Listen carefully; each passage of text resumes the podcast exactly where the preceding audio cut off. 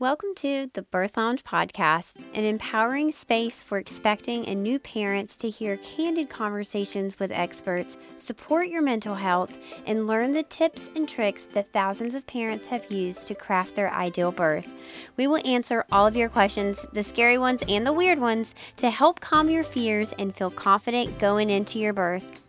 I'm going to help you redefine what birth and motherhood looks like and how to embrace your journey. I've intentionally crafted an amazing list of experts to help you navigate pregnancy, explore your birth options, and plan for postpartum so it can be a time of soaking in your tiny human. We're going to go there on all the hard topics so that you can dive into finding your confidence and freeing yourself from fears around childbirth. With almost 10 years of experience in family education and a master's degree in human development and family studies, I created this podcast as a way to share information so parents can make educated and informed decisions about their care during pregnancy and childbirth. This is a birth community driven by evidence based information and research in hopes to help you explore your options, understand your rights, and know what choices you have along the way. I'm your host, HeHe. Now let's get to the good stuff.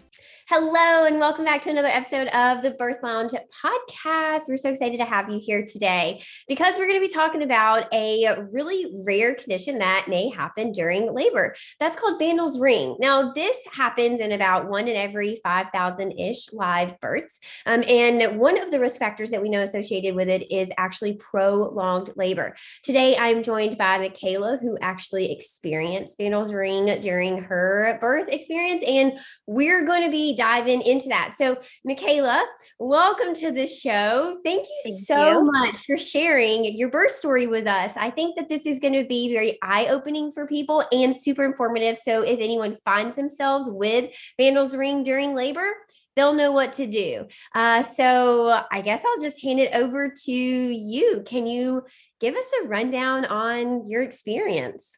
Yeah, sure. Uh, so, I had a very easy pregnancy, no really any typical pregnancy symptoms, nothing. Um, I started having consistent contractions every seven minutes uh, at 36 weeks. Uh, I ended up having my my water broke at 7 a.m. on the Monday morning. I was 40 weeks and four days at that point. Um, I got into bed, swung my leg over the dog, and was oh, I either just peed my pants again or my water broke. Uh, so I called the midwives, and as I was changing my underwear, I just watched my water break more. So they asked me, "Do we need to test this?" And I was like, "Absolutely not. I know this was my water. It's my water." yeah. And at that point, my contractions stopped. So I was GBS positive. So they gave me 12 hours to really pick up into labor. The plan was to have a home birth. Um, but for 12 hours, I had nothing. I washed my floor on my hands and knees, everything I did, everything I could think of, nothing. No contractions, nothing.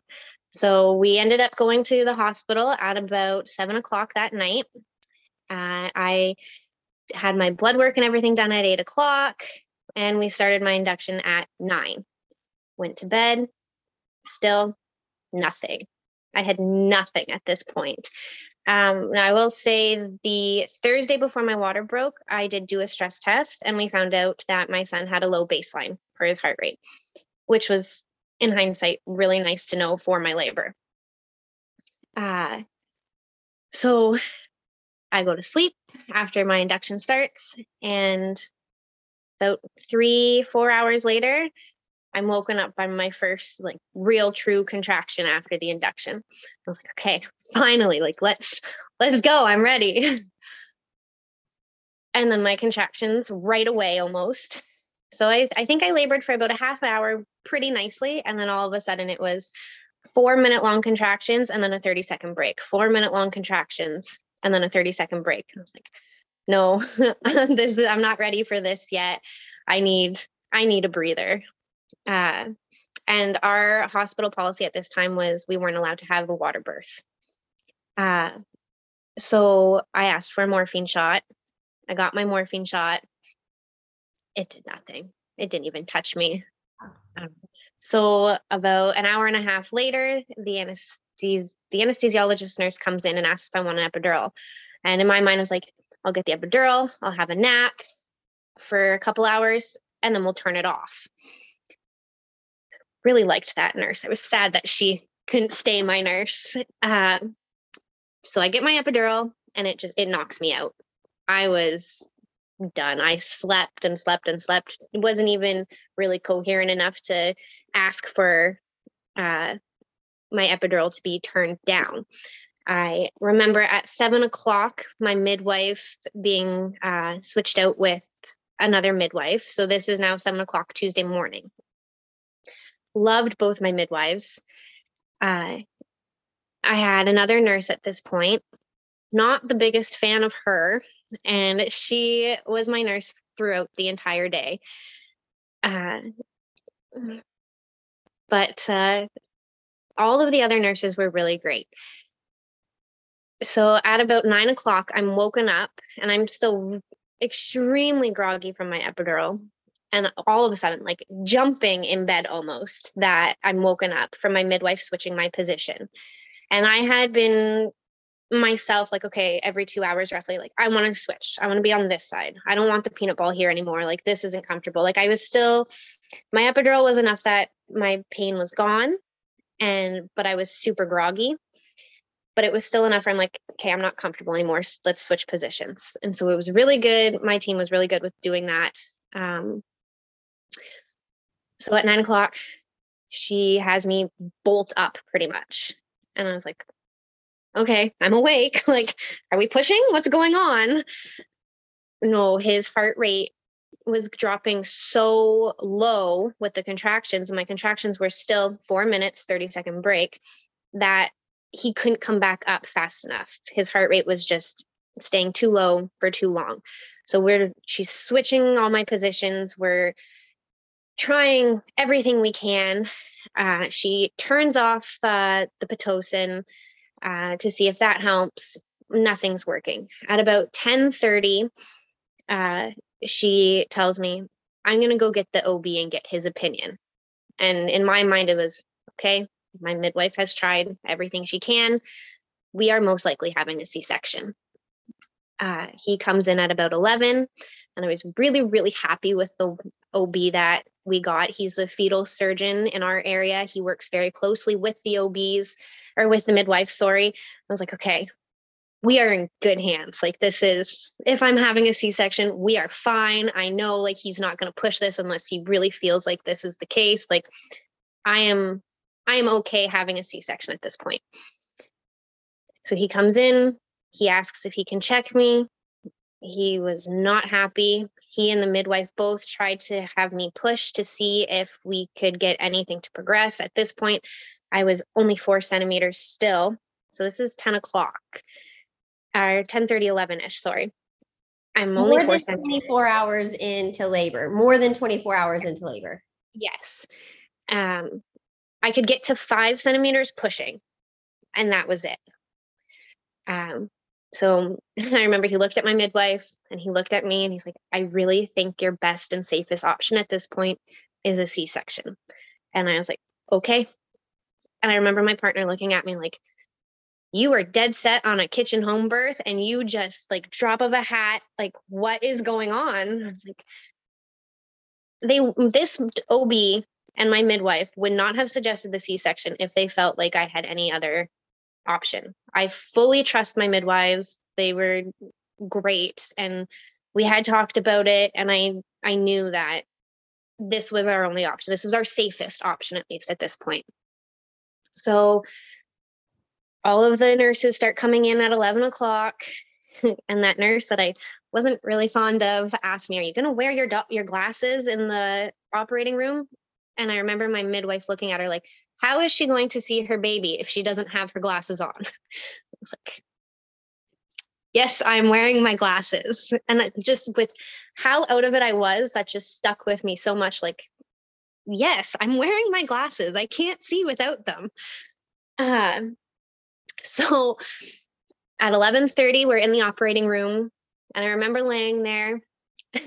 and one of the other things that really sticks out with me, one of my one of my favorite shows is, are, is Friends. And one of the operating nurses had a friend's scrub cap. And I remember just thinking, like, this was meant to be. This is great. We are fine. There's friends. Like, it's, we're good. and then I started playing the episode of Rachel having her baby in my head. And I just started laughing. And my anesthesiologist looked at me and was like, I haven't even given you the meds yet. I was like, no, we're good. Um, so I get my spinal. We're all good. I'm laying there. My partner comes back in. My midwife comes in. She's walking me through all the steps.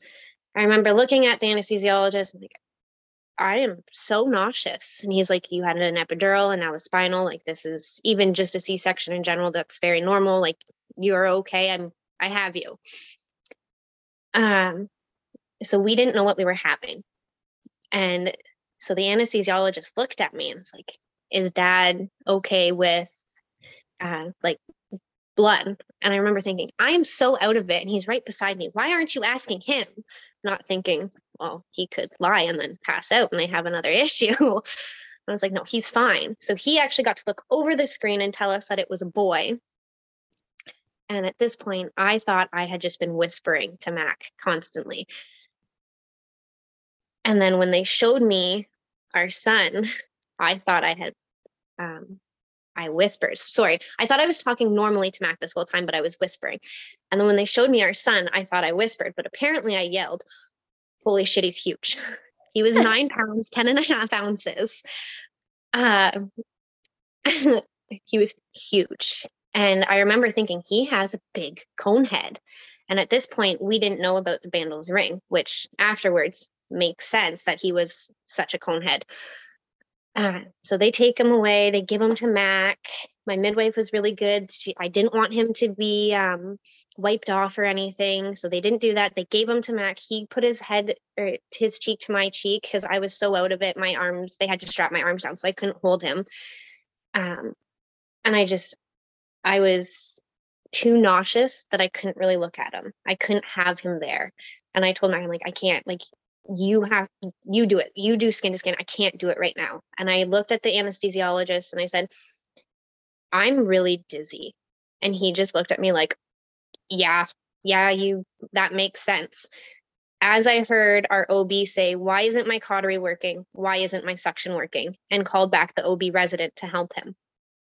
And at that point i thought mac was gone but they didn't take him out actually of the operating room until after that so I end up back in recovery.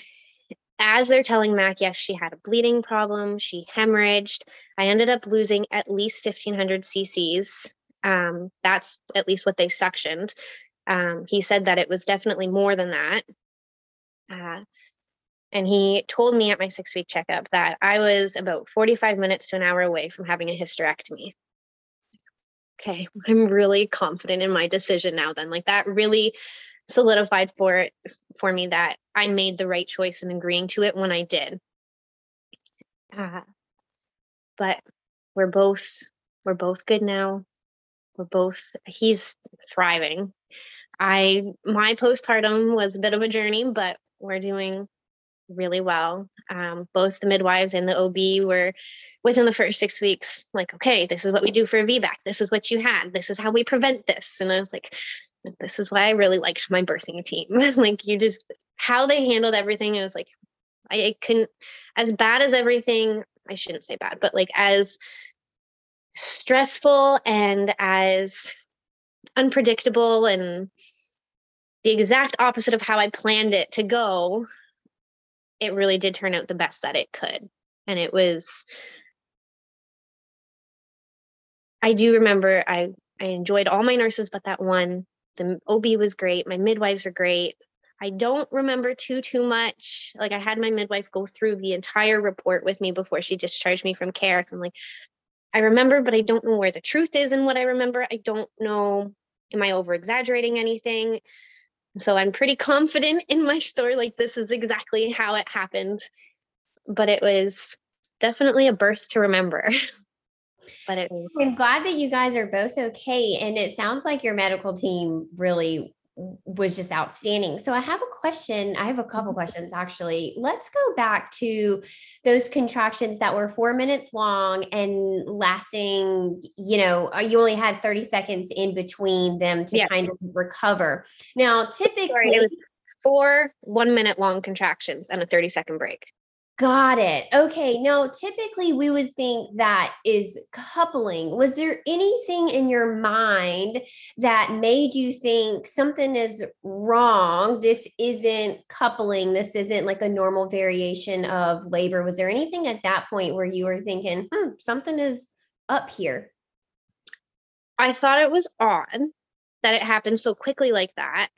But then in my mind, I was like, well, I was induced. Like it was almost yeah. like a like a false start again to my labor. So it's like, well, this just might be how I respond to the Pitocin. And I remember um, my first midwife, she had, she said that she was going to play around with the Pitocin while I was in labor because she too was like, okay, and you're having severe back labor already. Like this is, let's adjust this a bit. But it never, at least while I was coherent enough with the without the epidural to clue into it, it the contractions didn't change. Once they hit the four one minute contractions for 30 seconds, that was that was it. That's where they stayed.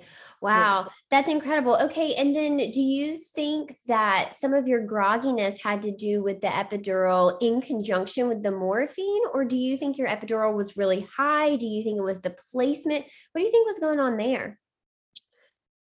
I wondered if, at first at least, for the first little bit after my epidural if like the morphine had kicked in. And I thought it had the morphine had kicked in after I got my epidural, that it was just slow to yep. come. Um, but after more research, I think it was just a very it wasn't a high placed epidural. Like I okay. could still feel below my belly button. They ended up placing my spinal higher than my epidural, um, from what I was told. Uh, but it did not. My epidural didn't work on my right side of my hip. So I felt every contraction there still.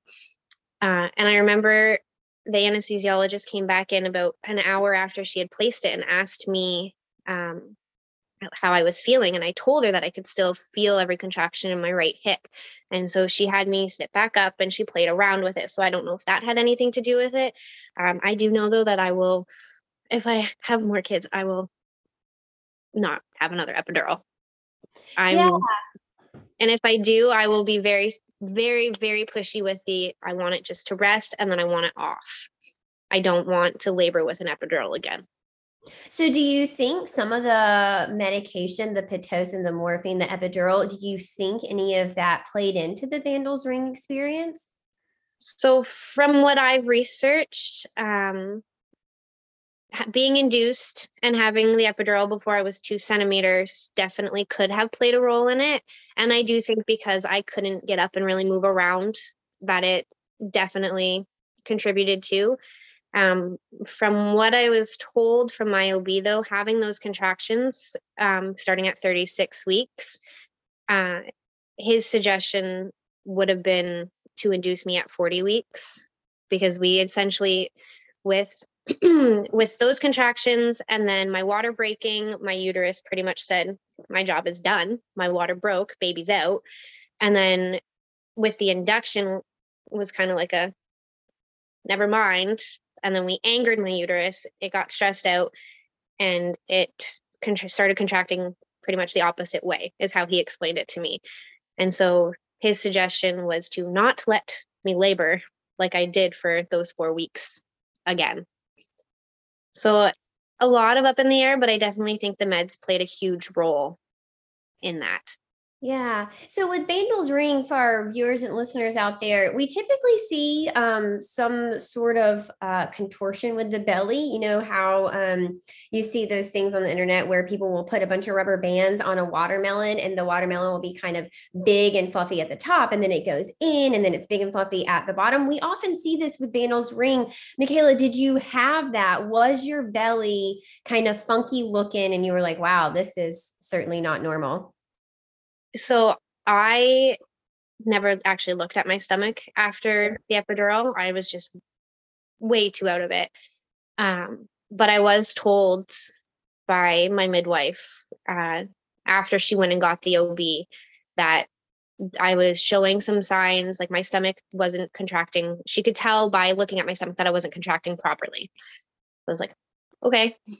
And at that point, I was like, I don't know what that means, but okay like I I trust you. Yeah. But That makes sense. So what happens is um, there's there are different constriction rings in our bellies because it's you know it's layers of muscles, mm-hmm. right? Um, and what happens is sometimes the constriction ring in the middle of your belly can actually contract and then get stuck like that. Um, and not only is it very painful and it causes a prolonged labor, but it also can make it really difficult for the baby to move down through your belly, through your uterus, down through the vaginal canal and the birth canal. So, M'Kaela, you you mentioned that your baby had a really kind of uh, pronounced cone head. I assume mm-hmm. you believe that the Bandl's ring impacted this and is partly caused that cone head. Yes. Is that right? Yes. Yeah. So his was uh, quite large. Um, he was monitored for a helmet for a bit, but uh, has passed that. Um, we've gone to the chiropractor consistently to try and reduce that. Um, and uh, but I do I do think that that was one of the major causes of his cone head, and the midwife agreed with me on that. Chiropractor agreed with me on that, um, as did the OB. So, um, essentially, what they told me is I couldn't dilate because my uh, Bandl's ring was so uh, big that he couldn't drop through it. So I wasn't, I couldn't dilate any more than what I already was. So essentially, I would have either had a prolapsed uterus while trying to push him out, or I would have bled out even more and definitely needed the hysterectomy. Or it might have even in, ended in some sort of uterine rupture where your mm-hmm. uterus eh, essentially just kind of gave out because it was given its all and and you know that was being prohibited by the Bandl's ring. So did anyone along the way mention his size as a factor in this, or do they consider it completely separate? so it, it's kind of a joke that my my midwife jinxed me a little bit because at my 40 week checkup, so or so I went in at 40 weeks and one day to see her. And that's when I went for my stress test. And that day she was feeling around and she, she said, You have a very well proportioned baby for your body. like, did I though? I mean, yes, I did, but like feel like you jinxed me a little bit there. yeah, no, no, nothing with how big he was, nothing with um that that would be a contributing factor. Everybody seemed quite surprised that I remember when he was pulled out before Mac got to look over the screen, lots of shocks with, oh, wow, that's a big baby. and so then I was like, okay, but I don't even know what I had yet. Like, how big is this baby?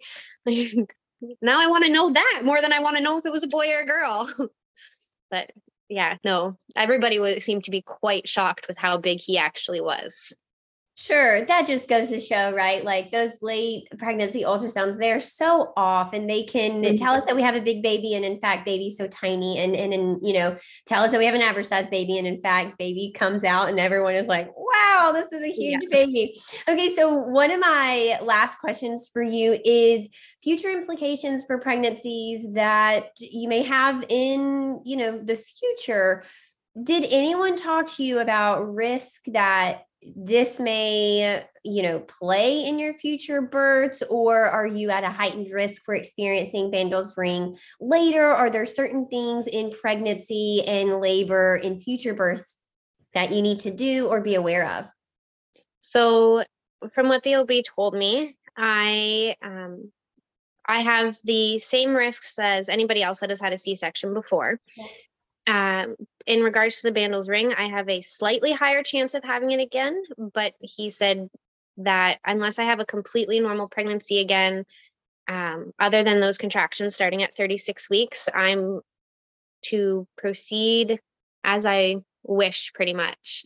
He is all for a VBAC. He says, try it. He's given, he sent over a list of things to my midwife. and It's like, okay, like induce by this day if the contractions are there again, like just uh, here's how we can help reduce it. So, limited medical intervention to try to reduce the major medical interventions like a c-section again. But he um he did say that he has um delivered other women with uh Bandl's ring before and a lot of them i think he, i believe he said only one or two ever developed it again and everybody else had successful vbacs so sure. there's hope um, there Question about your pregnancy. So you mentioned that your pregnancy was pretty standard and typical.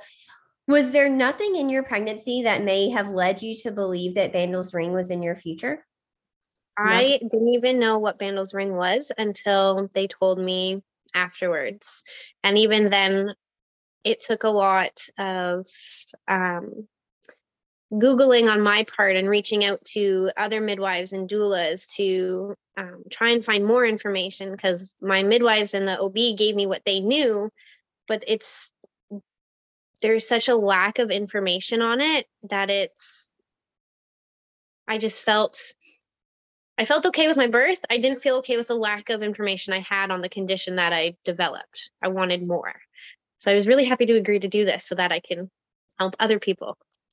Absolutely. I think it's so rare. So not only is women's health like not a priority and we already yep. don't get the money and the funding and the research that we deserve. Um, but Bandl's ring is so rare. Like I say, it happens in 0.02% of live mm-hmm. births. So you guys, you know, I know that this is a scary topic and it's a scary talk to to hear the possibilities, but it it really is so rare. M'Kaela, I know that this is such an empowering conversation and you are helping so many other people who are pregnant right now or thinking about having babies understand what the the rare risks are absolutely so my final question which i know i've already said that but my final question is um it it must have felt scary, absolutely. But more so, did it feel like an emergency? How much urgency was around you? Did you feel like your hospital staff was rushing? Did you feel that sense of urgency in your body? It sounded like your C section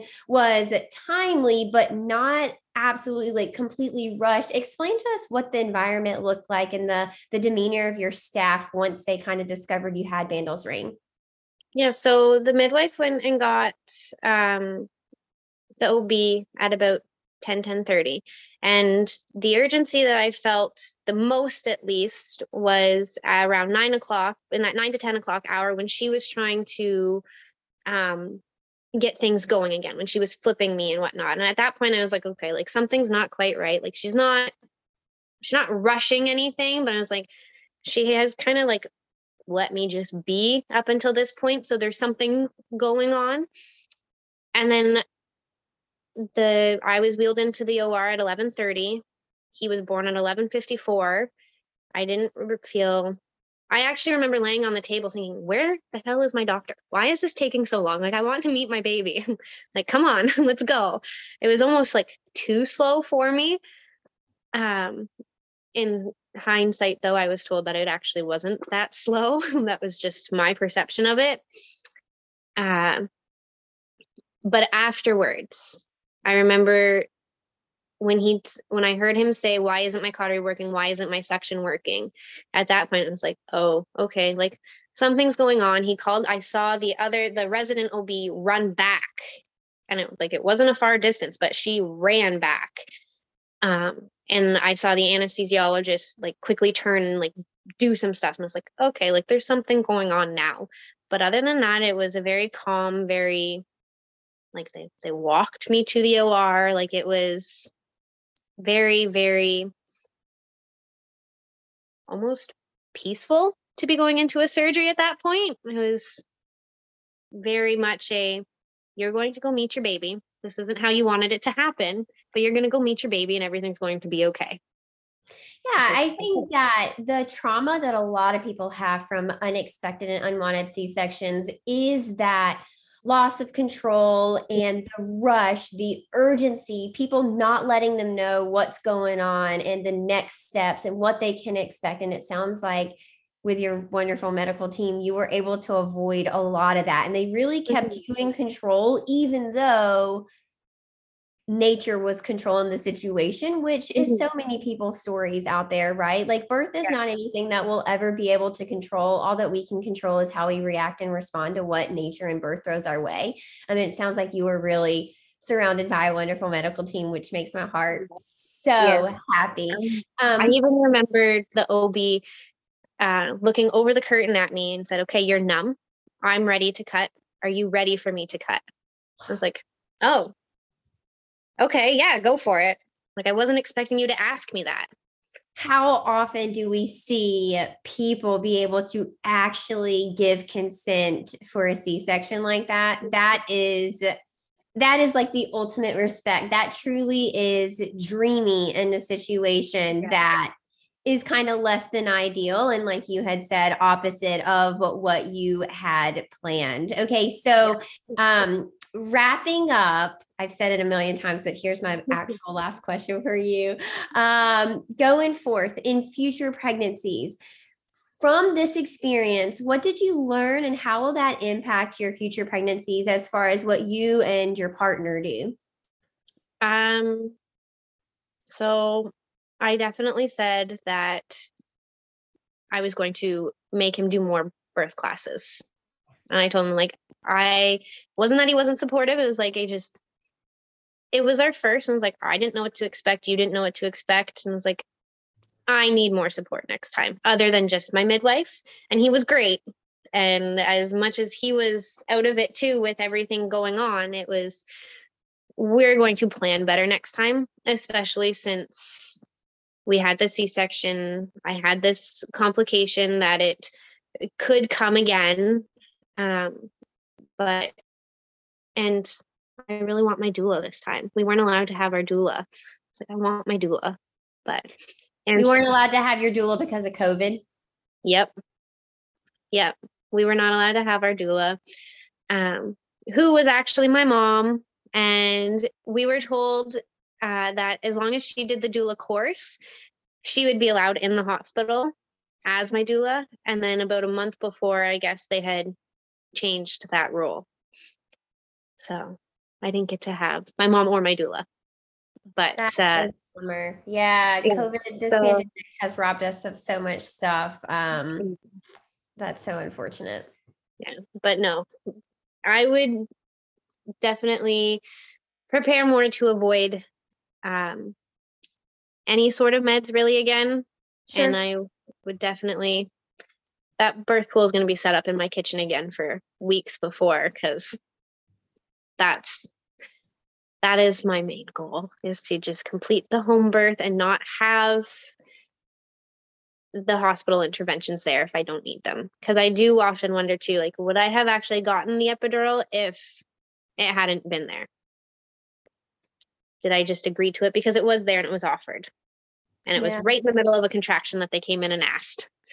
Yeah. So, yeah.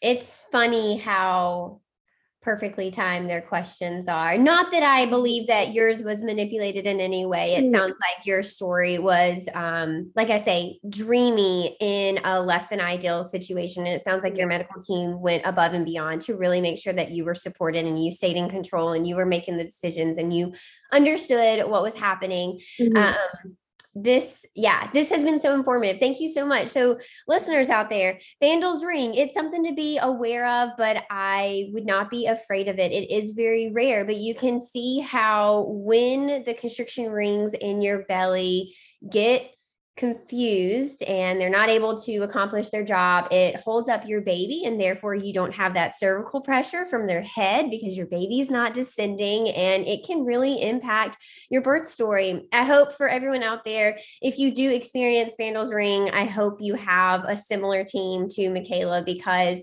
it sounds like your birth went exactly how it was supposed to go and you had a lot of lessons learned, you had a good experience experience through it all. Um, and you came out with a positive story on the end of something that otherwise could have been really traumatic. Thank you so much for sharing your story. This was awesome. I think a lot of people are unaware of Bandl's ring. I think it's something that medical professionals are not talking to people about. Um, and like mm-hmm. you noted, the research out there is just so sparse. It's far and few between. And the studies that have been done aren't super great quality. So it's really yeah. hard to be educated on a subject like Bandl's Ring. All right, you guys, thank you so much for joining us today. We'll see you next week for another episode of the Birth Lounge podcast. Bye. Thank you so much for tuning in today. I truly do value this community and I love hanging out with you. If you found today's episode helpful, share it with a friend. Share it with someone who might also find this information helpful. I'd love to hear what you have to say and read your sweet words on iTunes. You can leave us a review, and this helps get this information into the hands of parents who might also benefit from hearing it. If you're interested in joining the Birth Lounge, you can go to thebirthlounge.com. Our blog is linked there.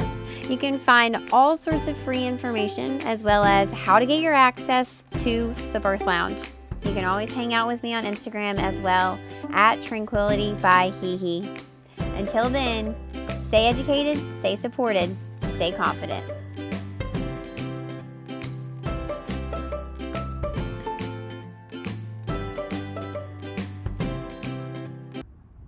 There, just a friendly reminder that nothing in this podcast is to be used as medical advice, diagnosis, or treatment.